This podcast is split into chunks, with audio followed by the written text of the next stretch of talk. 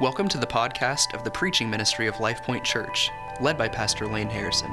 We pray this ministry is a blessing for your life. For more information about Life Point, please visit lifepointozark.com. For more information and resources from Pastor Lane, please visit mlaneharrison.com. Well, as we go to our message this morning, I want us to look at biblical leadership today and next week as well. And I'll give you a little insight as to why I'm doing this. Back last fall, I worked through a series called Build, and I just talked about how God builds his church because I wanted us as a church to stay focused on what God is doing and the way he builds his people through the doctrines that he's given to us to understand that, like the doctrine of the Trinity and how the church is an expression of God's very nature and being, the doctrine the priesthood of the individual believer or every believer, and how we as believers are priests of a new covenant in the world. And we talked about some gifts of grace that God uses to empower his people. But I wanted to come back at this time, and next week I'll give a little more explanation specifically why I'm leading with this. I wanted to give just a couple of weeks to talk about biblical leadership in the church because it's an important extension from how God builds the church, but it's also important for us at this point in the life of our church. I'll talk more about that next week uh, and just uh, some of the reasons that I'm wanting to teach through this as well. Today, though, I want us to look at 1 Peter chapter 5. There's really four principal passages in the New Testament where we see biblical leadership for the church uh, explained.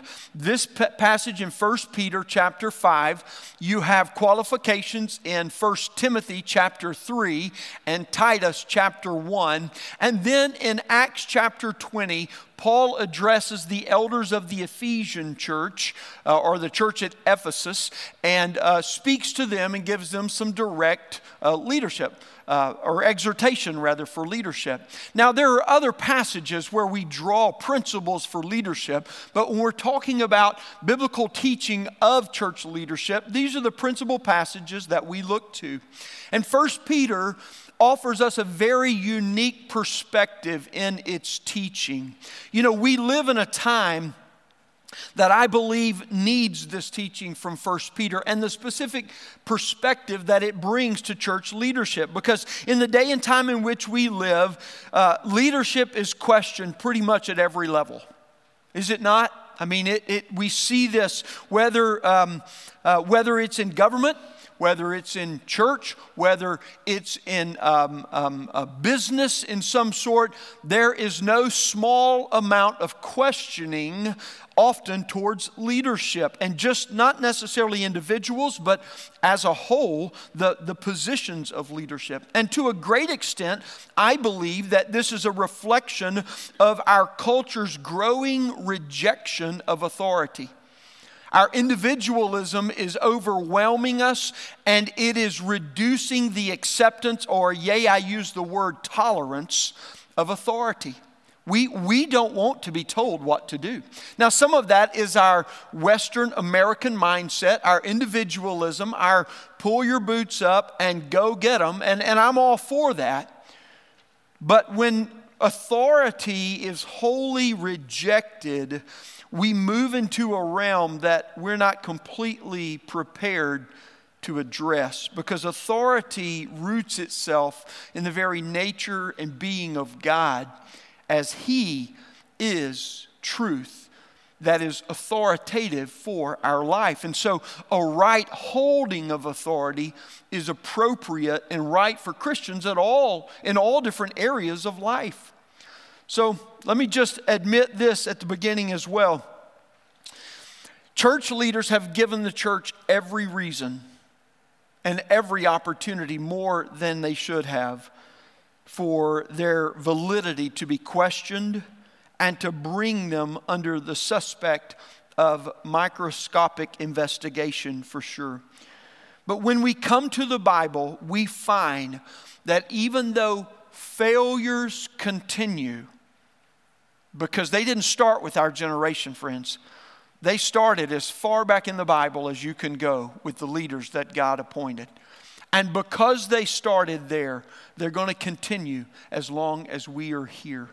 That doesn't mean we throw out the leadership. It means we come back to the source of our authority and consider what has God said. And so today I want us to look in this message at what does the Bible say about church leadership? What is it to be like? And I want to do this from 1 Peter chapter 5 in four short verses. Read along as I read aloud. 1 Peter chapter 5 verse 1. Peter writes, so I exhort the elders among you as a fellow elder and a witness of the sufferings of Christ, as well as a partaker in the glory that is going to be revealed. Shepherd the flock of God that is among you, exercising oversight, not under compulsion, but willingly, as God would have you, not for shameful gain, but eagerly not domineering over those in your charge, but being examples to the flock. And when the chief shepherd appears, you will receive the unfading crown of glory. May God bless the reading, the hearing, the understanding, and the obeying, yea, even the application as a whole of His word today. I propose to you today that eldership is the Bible's prescribed structure of leadership for the church. Now, let me lay some groundwork so you understand a bigger scope within which this passage systematically falls. In the New Testament, there are three words that encompass the whole role of biblical leadership. And each one of the three words that are used stress a different aspect of the role. What it doesn't do is establish three roles. Does that make sense? Three words, one role. And that one role has three different aspects or uh, uh, features of it. The first word is the Greek word presbyteros. When you're reading the New Testament and you encounter the word elder, this is the Greek word that is most typically translated as elder. And this word stresses the dignity and the maturity of the individual and the office that it should be given. Now, elder is a word that's used with multiple definitions. Obviously, those who are older, your elders, that's, that is one way that the word is used uh, as well in Scripture. But in this specific passage and in studying leadership in the church, when it uses the term elder, it is denoting that idea that the office is worth dignity and maturity for the office. The second word is a word that is, uh, that is episkopos.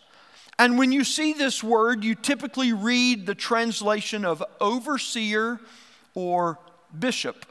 Overseer or bishop. And this is the word that stresses the competency of the individual for the office. So when you go to 1 Timothy and Paul is writing about the characteristics of a person's character for the office, he is using this term of overseer or bishop to stress how the individual should be competent because of their character for the office or for the role. And the third word that is used is poimino, poimino, which is translated pastor pastor. This word is used to stress how the work is to be done. And I want to take this word this morning, this third word translated pastor, and I want us to unpack what Peter is trying to say of the whole role of eldership or pastoring. Now, why don't we just say pastors? Well, because I'm not only helping you to understand what the scriptures say, but I'm also speaking into a context today when one of these words is used in so many formats, it loses its meaning very often. The others are overlooked or not used at all. And depending on what church tradition you come from, some church traditions use all of them to denote a hierarchical structure structure within that. I'm, I'm not commenting on any of that today. I'm not interested in denominational hierarchy. Uh, to, I mean, I'm interested in it, I'm just not interested in it for this message today. What I want to talk about is how does the local church, for us, an autonomous, local, independent church, in other words, we as an individual body of believers are not controlled by any outside organization, neither denominationally or organizationally. We as a church body believe that the Lord Jesus Christ leads us directly by His Spirit through His people, the congregation, and this is the leadership that I am addressing today, okay? I, it's crazy how much I feel like I just really got to, you know, I got to do all these little sub things to make sure we're all on the same page, but it gets so convoluted at times. And I want to bring clarity, and I hope and pray that I do bring clarity to that to help benefit your life spiritually. I introduce this with these, with these words for one reason. They all encompass the full scope of one office for the church. And that's why I propose that biblical eldership is God's ordained structure for church leadership that identifies, that qualifies, and that affirms men by the congregation to lead as Jesus' under shepherd. Now, cliches often get us in trouble, don't they? Especially when we're talking doctrine or theology or biblical teaching. We've got so many cliches that some of them I grew up with and some of them I've only later been introduced to. And, and when people just kind of want to sum up sometimes what they believe, they found this little cliche that feels so right and yet typically I find cliches may hit in one point with some measure of accuracy, but miss the greater whole. And so I want to identify a cliche today that has some measure of truth to it, but also brings a measure of deception if we're not careful. Often you will hear this that God doesn't call the qualified, He qualifies the called. Now, in a generic sense of Christians, this holds some truth. And while it can be true in many instances and in some ways, it's absolutely false every time for eldership. Okay? Eldership in the church is not a pathway whereby character can be grown and matured. But what God has ordained for us, as we will see today, is that eldership, the very process of moving towards it, is one in which the testing for qualification and affirmation within the church body takes place. In other words, the church is called to test and qualify or approve those who are qualified for the role. The Bible is clear elders are to be qualified before they are appointed. Not a fail proof system for sure, because we are still sinful people.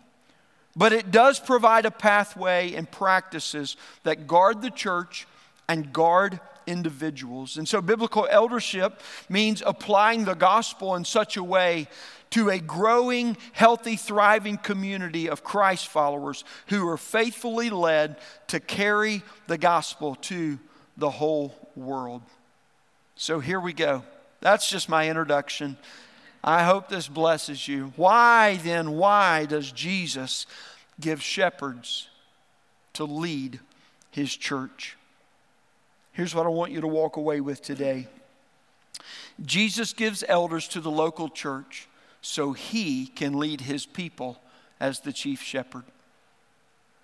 Jesus gives elders to the local church so he can lead his people as the chief shepherd. Peter provides three aspects of shepherd leadership for us today that directly answer this question why does Jesus give shepherds to lead his church? And the first aspect I want you to see is this I want you to see the man of shepherd leadership. Look at verse 1 with me the man of shepherd leadership. So I exhort the elders among you as a fellow elder and a witness of the sufferings of Christ, as well as a partaker in the glory that is going to be revealed. Peter's addressing the elders personally here. He's wanting to connect with them by relating to them. And he helps them to understand not, not only who he was, but the man that God calls to lead the church. Now, let's begin in this way Peter was not a perfect man. Would you agree with that?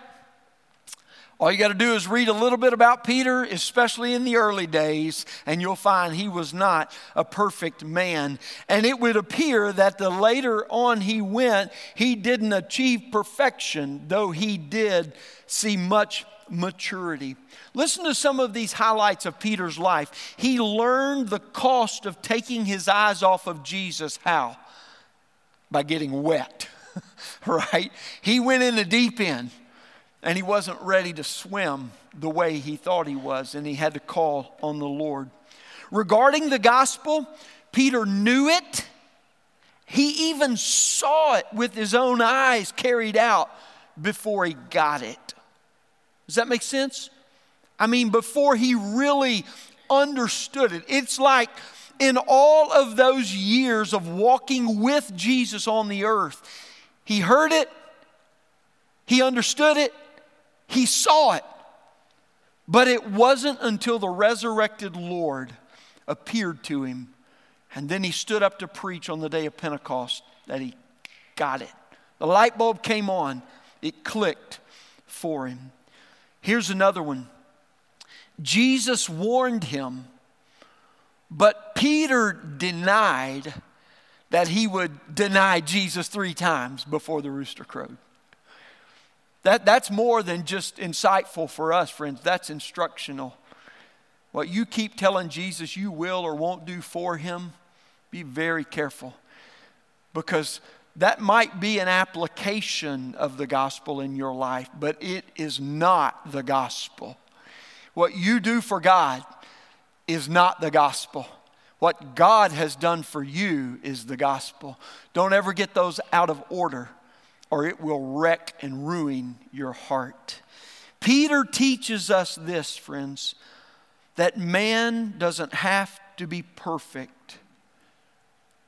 but must live in a continual pattern of repentance unto faith in following Jesus. He gives us three phrases that provide insight into the qualifications of the man of shepherd leadership. And the first one he says is this So I exhort the elders among you as a fellow elder. You see, Peter at this point in his life could have said much more to begin with than fellow elder. He could have said, I am an apostle. At this point, I'm reminded of that clip of that coach that got up on ESPN and said, I am 40 years old, I am a man. And that's funny, you don't sound like it at this very moment, right? But he didn't claim any rite of passage as an apostle. Rather, he surrendered and submitted and humbled himself to relate directly to these who were elders in the church. And he said, I'm a fellow elder with you. He wanted to identify with them, to exhort them, and he wanted them to persevere by remembering as an elder what it requires to be qualified in character and in competency. Surely they had talked many times about what it was that, that was required to become an elder between Peter and between Paul and between the other apostles and the disciples. What are these qualifications that are mandatory? And they rely simply on this that God demands the character of an individual to be such to make them competent to do the work that God gives them to do. You see, friends, character is determined by what fills a life. It's determined by this what centers your thinking, what consumes your affections, and what commands your will. Those three things, the heart of a person determines the character of that person. And sometimes we think of good character as just producing the right action at the right moment. And morally, that is true and acceptable. But there is more to character than just moral application. And that's what Peter and uh, uh, Paul get at for us in the scriptures. It's more than just outward action. Character is what you are when no one is looking, it's been said. But it's also this it's what comes out when you get squeezed, and it's what gets built through the process of what I'll call the heat and the hits of life. This, friends, is character. Christ like character must be continually strengthened and constantly guarded because it builds over a lifetime, but it can be lost in a moment in an instant. And this is what we see. Now, from character, we see competency. Competency. This is the other uh, item with which an elder is qualified to be competent. And what competency is, is demonstrated through character lived out. Now, I need to draw a little bit of a contrast again with definition of words here because oftentimes we think of competency in the world in light of what I would rather call capability. I can perform a task. I am competent in that task. But performing a task, being able or capable to perform a task, is not biblical competency. Competency in the scriptures is applying the character of your life to the cause of the Lord Jesus Christ to see it moved forward by your work. And so, capability or ability is very much an integral part of that, but it's less than the full scope of competency. But competency depends upon character because competency implies that the individual that is engaging in the task itself is applying the character of their life and influence, which is leadership, in order to serve the mission of Jesus Christ. In leadership, weakness and flaws of character create barriers to competency. Why? Because trials and hardships, or even the weight of responsibility, outdemand the developed character. One of the greatest causes of burnout, of checkout, whatever the case that actually causes it to happen is in pastoral ministry, is when gifting outkicks the coverage of competency when what you can do is more and better than who you are, you will often find a life that crumbles under the weight of expectation and the demand that it creates. When competency demands threaten to outdo the character, faith in Jesus holds until more Christ like character is formed. That's true of every church leader that has ever and will ever be. No church leader has the perfected character that can sit on the blessed assurance of their laurels and not worry about it anymore. But when you reach those moments where the demand and where uh, uh, the weight of ministry finds itself outdoing who you are, the temptation comes, the, the, the other uh, uh, pressures arise. You hold by faith in Jesus until He forms in you a character sufficient to the demand. I would argue that's the very nature of Christian growth and maturity at any level and surely at leadership as well. You see, competency issues are not always the result of character flaws. That's not always true. And, and it's very difficult to say, even in specific situations. But this can be confidently said every character flaw will create a competency barrier at some point, in some way, in some manner, to some degree. every character flaw, specifically that is dismissed, neglected, refused, or ignored, will always create a barrier to competency in spiritual leaderships. Elders are qualified by character as applied in the mission to demonstrate competency in shepherd leading. The second phrase that Peter gives to us, though, is not just fellow elder, it's a witness of the sufferings of Christ. Now, this phrase substantiates his apostleship. Because one of the three qualifications to be an apostle and to be recognized for canonical inclusion, in other words, the authors who are included in the scriptures, was that you had to be a personal witness of the life and the teachings and the sufferings of Jesus Christ. In other words, you had to be chosen by Christ, you had to walk with him on the face of the earth. That's why Paul goes to great extents in his own testimony to talk about the Lord Jesus appearing to him on the road to Damascus. Damascus because that qualified him for apostleship.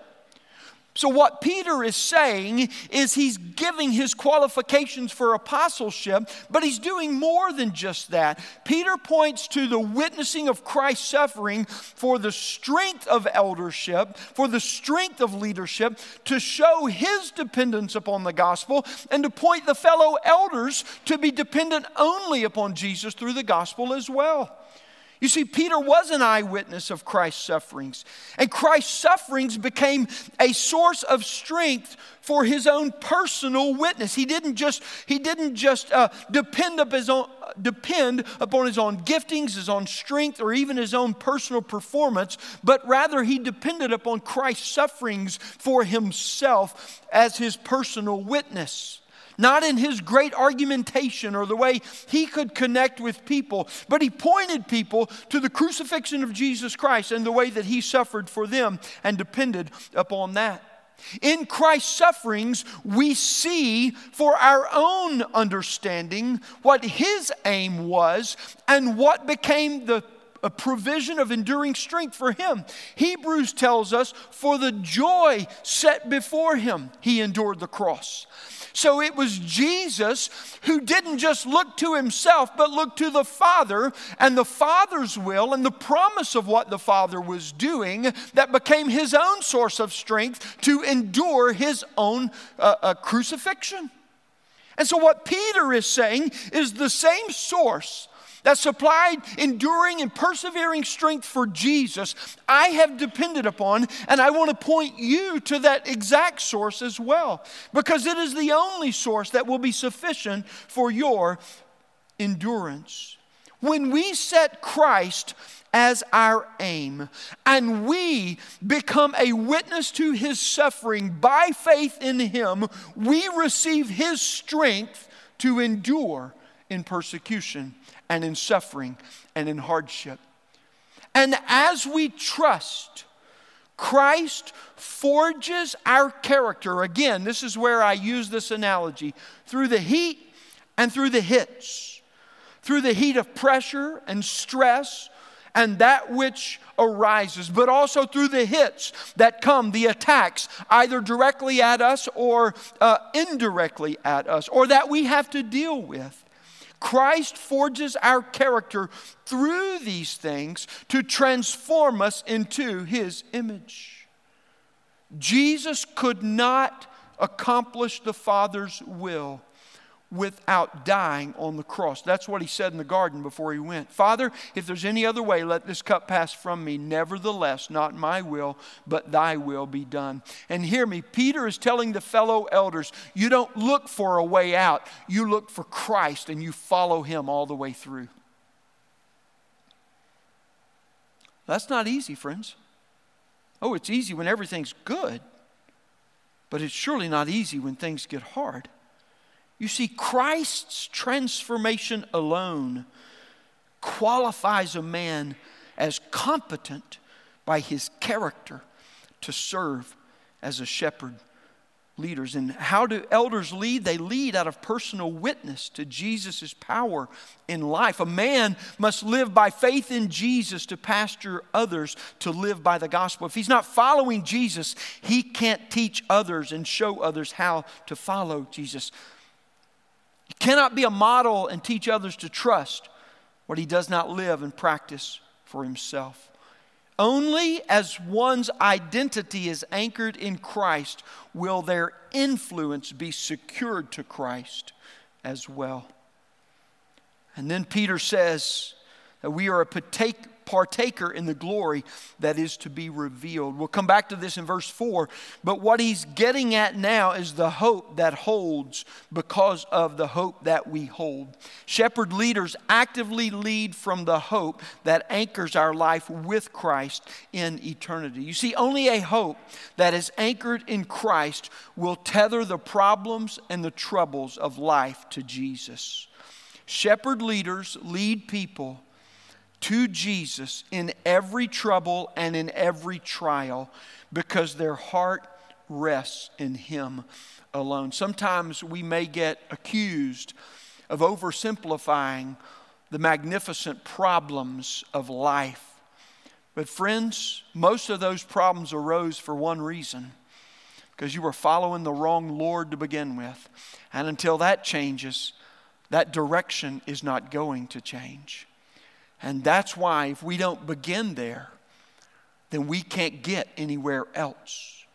When you apply the world's wisdom, you're always going to get the world's reward. When you walk in godly wisdom, you're always going to walk with Jesus. The man of shepherd leadership must be qualified by character for competency, whose strength for life and ministry flows out of his relationship with Jesus and his only hope being anchored in Jesus alone. The first aspect we see of shepherd leadership is that of the man. The second is the model of shepherd leadership. Look at verses 2 and 3. He goes on to say, Shepherd the flock of God that is among you, exercising oversight, not uh, uh under compulsion, but willingly, as God would have you. Not for shameful gain, but eagerly. Not domineering over those in your charge, but being examples to the flock. You see, Peter presents the model and he shows how responsibility is to be carried and how leadership is to be carried out. There's no doubt that Christ's words were resonating in Peter's heart when he wrote this Peter, do you love me? You see, the one moment of Peter's life that I didn't mention a while ago is probably the most defining moment of his life. The first thing Jesus said to him after that rooster crowed and he denied him three times was Peter, called him by name, still talking to him. That's a big deal, isn't it? Do you love me? And three times, three times it echoes in his heart Lord, you know I love you. You know I love you with increasing intensity and, and depth of weight of meaning and, and conviction. Lord, I love you. And every time Jesus said this, feed my sheep, tend my sheep feed my sheep. He, he, was, he was restoring Peter, and for every denial, there was grace at the face of Christ for Peter. The model of shepherd leadership holds a redemptive purpose for the leader as much as for the congregation. You see, first we see how elders lead because of who it is that we lead. Shepherd the flock of God among you, not your own flock, not anybody else's flock, it's God's flock. This is the leadership strategy for how shepherd leaders are to lead. It is a model that is built on the gospel in knowing the flock and being known by the flock. Galatians 4 9 what it means to have a relationship with Jesus. And most sobering of all is to consider the responsibility in remembering whose flock it is. It's God's. Elders are stewards responsible and held accountable to God. And they are under shepherds of Jesus, who is the chief shepherd. You see, elders live among the flock because before they were elders, they were sheep. and not above, not removed from, but among, to lead as they are led by Jesus. Next, we see how they lead to produce godliness. Exercising oversight, he says. The leadership strategy involves what work is to be done oversight in all matters provision, teaching, care, protection, direction, uh, management, all of those things. Peter doesn't say elders must do everything, but whatever is done, elders should oversee. You see, there's no allowance for some work gets done by the pastors and other work gets left to the pros. And yet, that's probably more of a pattern in churches today than not. See, biblical leadership utilizes the fact that you can uh, uh, uh, get help. Elders don't have to know how to do everything. As a matter of fact, I would say in 99.9999% of situations, they don't. There's a vast array of things they don't know how to do. And in the other situations, the 0.00001, they're delusional. But they exercise oversight because the elders who are leading as shepherds must ensure that the work of the mission in the church is serving the mission of the church. That's their responsibility. They're going to be the ones that stand before the Lord to give an account. And so, just as in the first aspect, competency is determined by character before and more than skill or ability. And then Peter gives the why for this gospel motivation for shepherd leadership that grows the whole flock. He says this that you should not only serve the, uh, to shepherd the flock of God among you and to exercise oversight, but do it willingly there is a responsibility that, is, that needs to be free from false motives. That, that if elders serve because they want to impress God, if elders serve because they want to impress others, if elders serve because they want to prove themselves, that, that's terminal for the church, friends. It's, it's, it's destructive. It's destructive for the individual's life. And an elder must sense a compelling call to serve God in this role, sometimes even when it's not their first desire. Compelling sense from God. They should serve eagerly. Not only do we have responsibility, but we, we should leave, lead by believability. The, the believability of love for Christ and the believability of love for the church, it ought to be evident. It ought to be something that comes, oh, yeah. I mean, it should be one of the most obvious things that people see about your life. Not to get into a position, not to hold power, not to stroke your pride, uh, to, to, to further your fame or your gain, but rather by a believability of love for Christ and an absolute love for the church. And finally, to set an example so we've got responsibility, we've got a believability, and we have an accountability. We're not autocrats. We don't domineer over others. We're not dictators. We don't dominate by our leadership, but rather we set an example. That's the whole issue of shepherd leadership. Shepherds walk in front and sheep follow because they know that voice and they trust it and they follow it. Shepherd leaders serve willingly to accept the responsibility, demonstrate eagerness in personal believability, and set an example demonstrating accountability in order to fulfill the model of shepherd leader. The third aspect that I'll share with you, and I'll close with this one. Not only the man of shepherd leadership or the model of shepherd leadership, but finally the motivation of shepherd leadership. And as I've said, the first two have already struck at this, but here's the defining one, verse 4. And when the chief shepherd appears, you will receive the unfading crown of glory. Friends, the motivation of a shepherd's leadership is simply this that nothing fills a shepherd leader's heart like seeing the Lord and that eternal hope that we have in Him. The confidence that Christ will return one day motivates all that's done every day. An elder lives with this one defining motivation that we're accountable to the chief shepherd, and he will appear, and that is our hope. Elders are held by this motivation that what Jesus says to me on that day when we see him is of far more importance than anything and that everything that gets said to me or about me in the here and now. We know Jesus is coming again.